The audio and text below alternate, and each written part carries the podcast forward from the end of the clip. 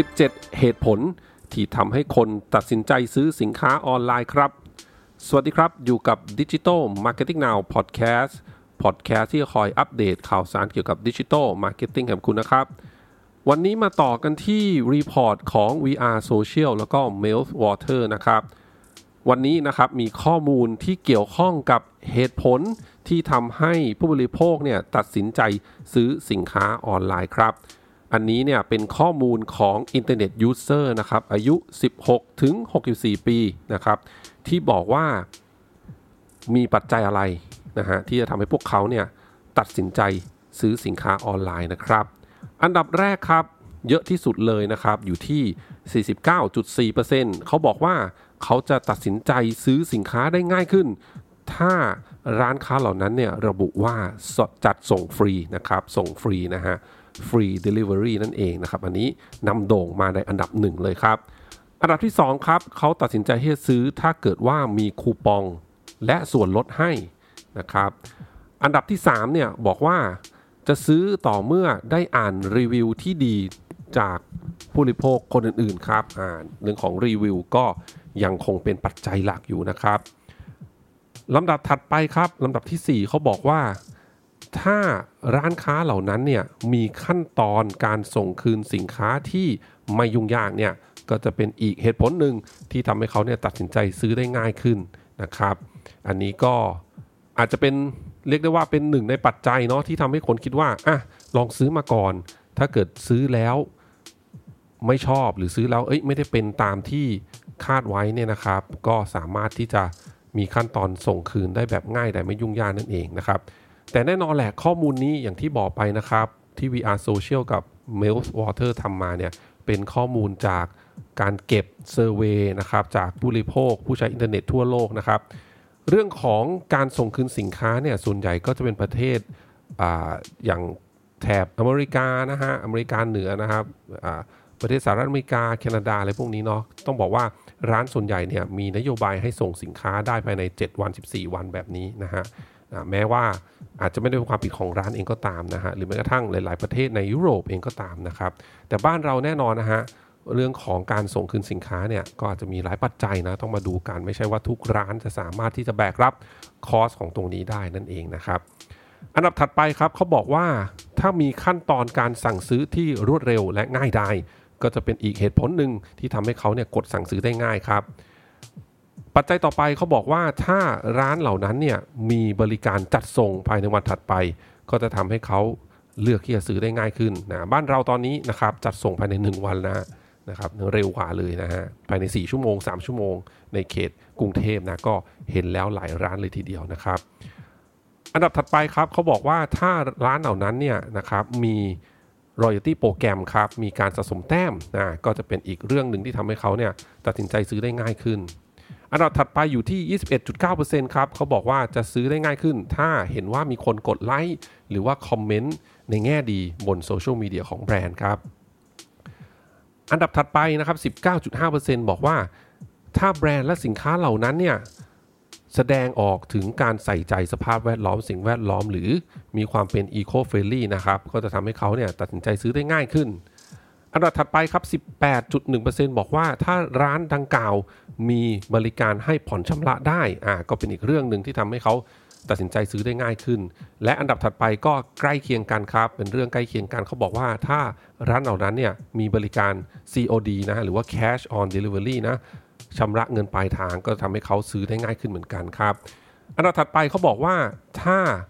ร้านเนี่ยมีบริการ Click and Collect นะครับ ก็คือกดสั่งซื้อทางออนไลน์ แล้วก็ขับรถไปรับที่ร้านได้เลยแบบนี้นะรวดเร็วนะครับ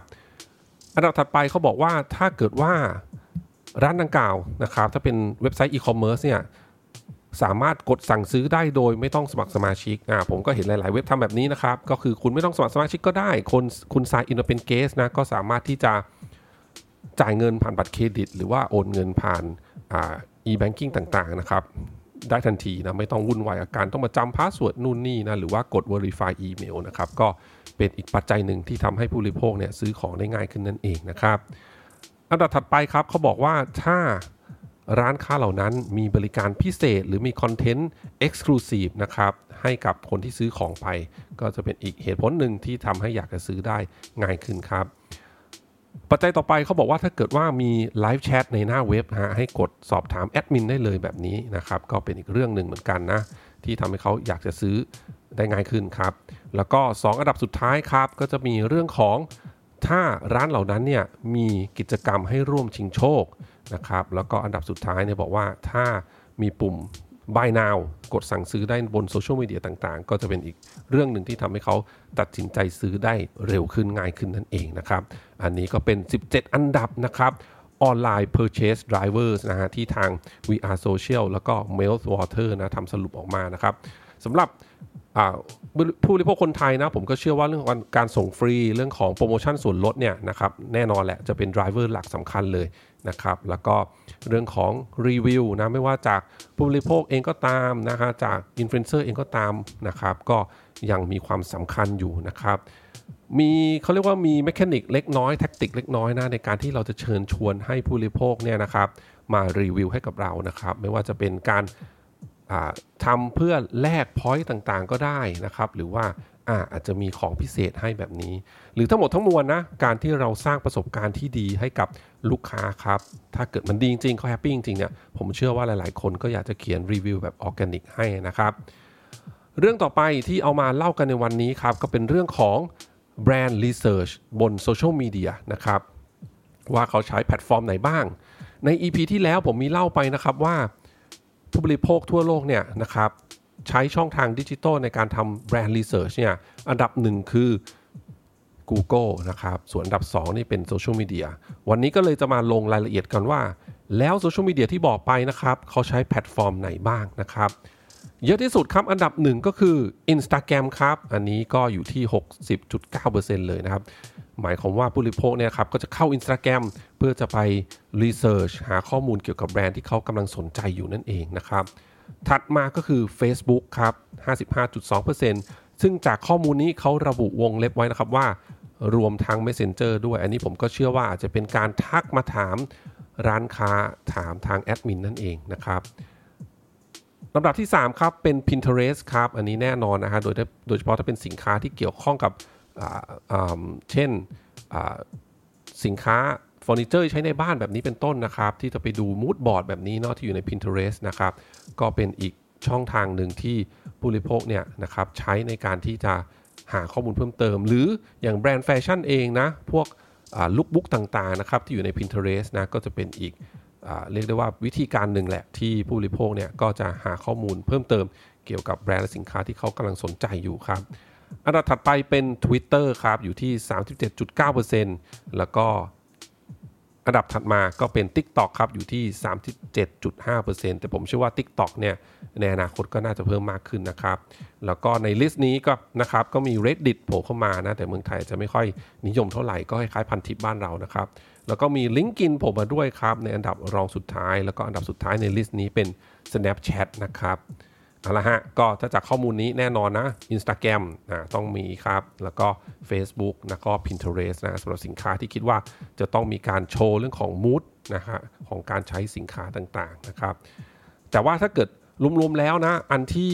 คนตอบนะว่าเขาใช้ช่องทางโซเชียลมีเดียในการทำแบรนด์รีเสิร์ชเนี่ยนะเขาบอกว่า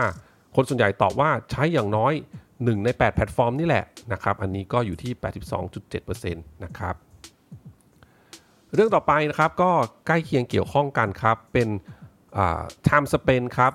ระยะเวลานะครับที่ใช้เวลาอยู่บนโซเชียลมีเดียแอปต่างๆนะครับ อันนี้เขาตีมาเป็นต่อเดือนนะครับ โดยเฉลี่ยนะ อันดับหนึ่งเป็น TikTok ครับ ต่อเดือนเนี่ย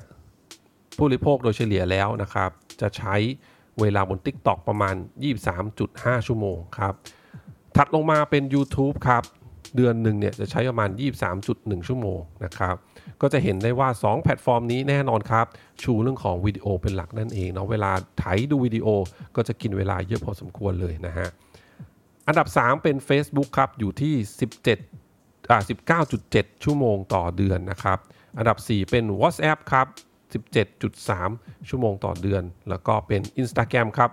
12 ชั่วโมงต่อเดือน แล้วก็ Line นะครับอยู่ที่ 11 ชั่วโมงต่อเดือน แล้วก็เป็น Twitter ครับ 5.5 ชั่วโมงต่อเดือน Telegram 4 ชั่วโมงต่อเดือน Snapchat 3.2 ชั่วโมงต่อเดือน แล้วก็ Facebook Messenger เนี่ยอยู่ที่ประมาณ 3.1 ชั่วโมงต่อเดือนนะครับ ทีนี้นะครับก็ยังเป็นรายละเอียดเกี่ยวกับโซเชียลมีเดียกันอยู่นะครับนะฮะอันนี้ก็บอกว่า โซเชียลมีเดียประเภทไหนบ้างที่คนส่วนใหญ่กด Follow ครับ types of social media accounts นะฮะ แน่นอนครับอันดับบนๆก็จะเป็นเพื่อนครอบครัวนะฮะ แล้วก็คนที่เรารู้จักเนาะนะครับ แล้วก็จะเป็นนักแสดงเหล่านี้นะครับ นักร้องนะครับเซเลบต่างๆนะครับ แล้วก็จะเป็นเรื่องของ publisher เกี่ยวข้องกับความบันเทิงต่างๆนะครับ แล้วก็จะเป็นเช่น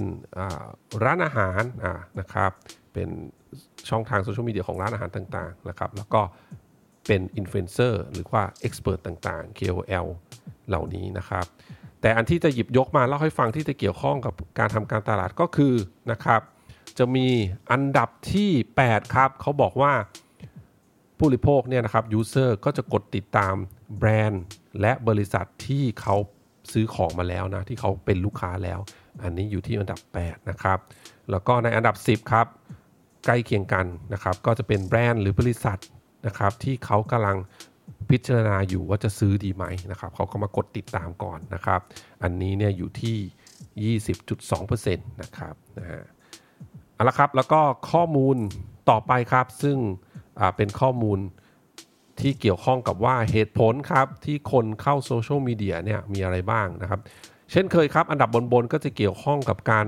คอนเน็กนะครับ เชื่อมต่อกับญาติครอบครัวคนรักแบบนี้นะครับ แล้วก็อันดับรองลงมาก็จะเป็นเรื่องของฆ่าเวลานั่นเองนะครับ แล้วก็อันดับ 3 จะเป็นอ่านข่าวนะคนส่วนใหญ่ตอนนี้ก็ติดตามข่าวบนโซเชียลมีเดียแล้วนะครับ แล้วก็อันดับ 4 ก็จะเป็นการอ่านคอนเทนต์ต่างๆนะครับไม่ว่าจะเป็นบทความหรือวิดีโอนะครับ แล้วก็อันดับถัดไปอันดับ 5 ก็จะเป็นดูว่าตอนนี้เนี่ยมีกระแสอะไรอยู่บนโซเชียลนะครับ แต่อันที่จะเหมือนกันครับที่จะพูดถึงนะครับที่จะเกี่ยวข้องการทำการตลาดก็คือในอันดับ 6 ครับเขาบอกว่า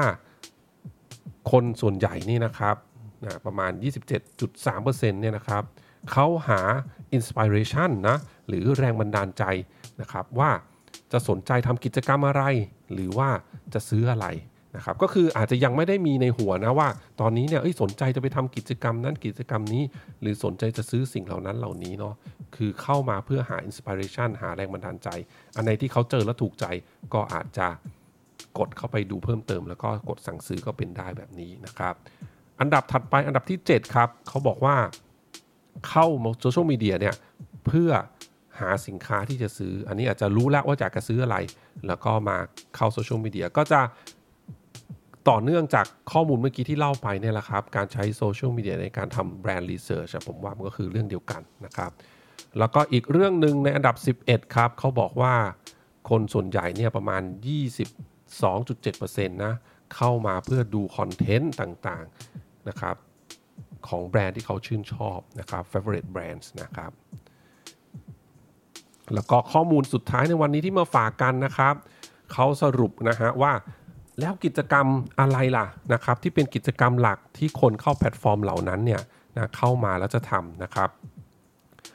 จริงๆแล้วเนี่ยถ้าแพลตฟอร์มอย่าง Facebook Instagram เนี่ยจริงๆ ก็ทำเกือบทุกกิจกรรมนะครับ แต่ว่า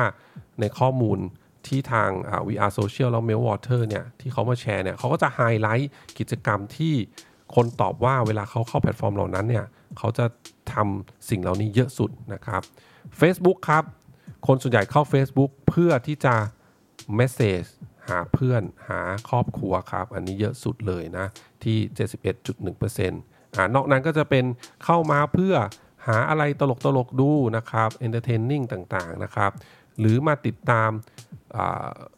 follow แล้วก็ทำรีเสิร์ชเกี่ยวกับแบรนด์แล้วก็สินค้าที่กำลังจะซื้ออหรือจะมาอ่านข่าวนะครับ แล้วก็ดูว่าตอนนี้มีกระแสอะไร แล้วก็รวมถึง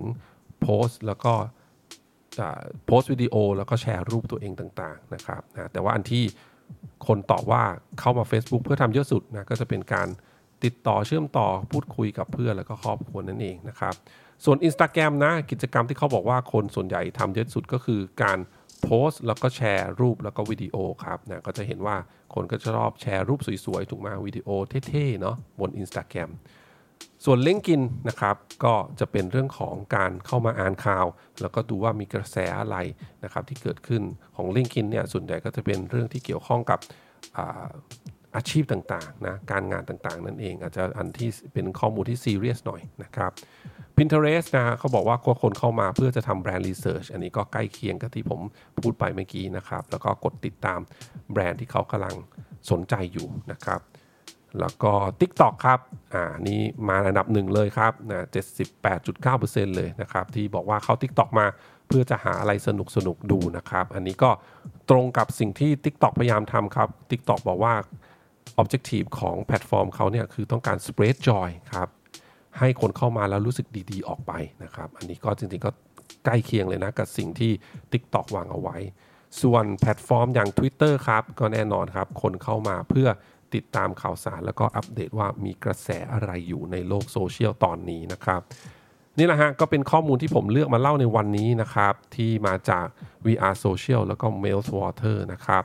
ขอบคุณทุกท่านมากที่รับฟังครับ เดี๋ยวครั้งหน้าเป็นเรื่องอะไรฝากคอยติดตามกันนะครับสำหรับวันนี้ สวัสดีครับ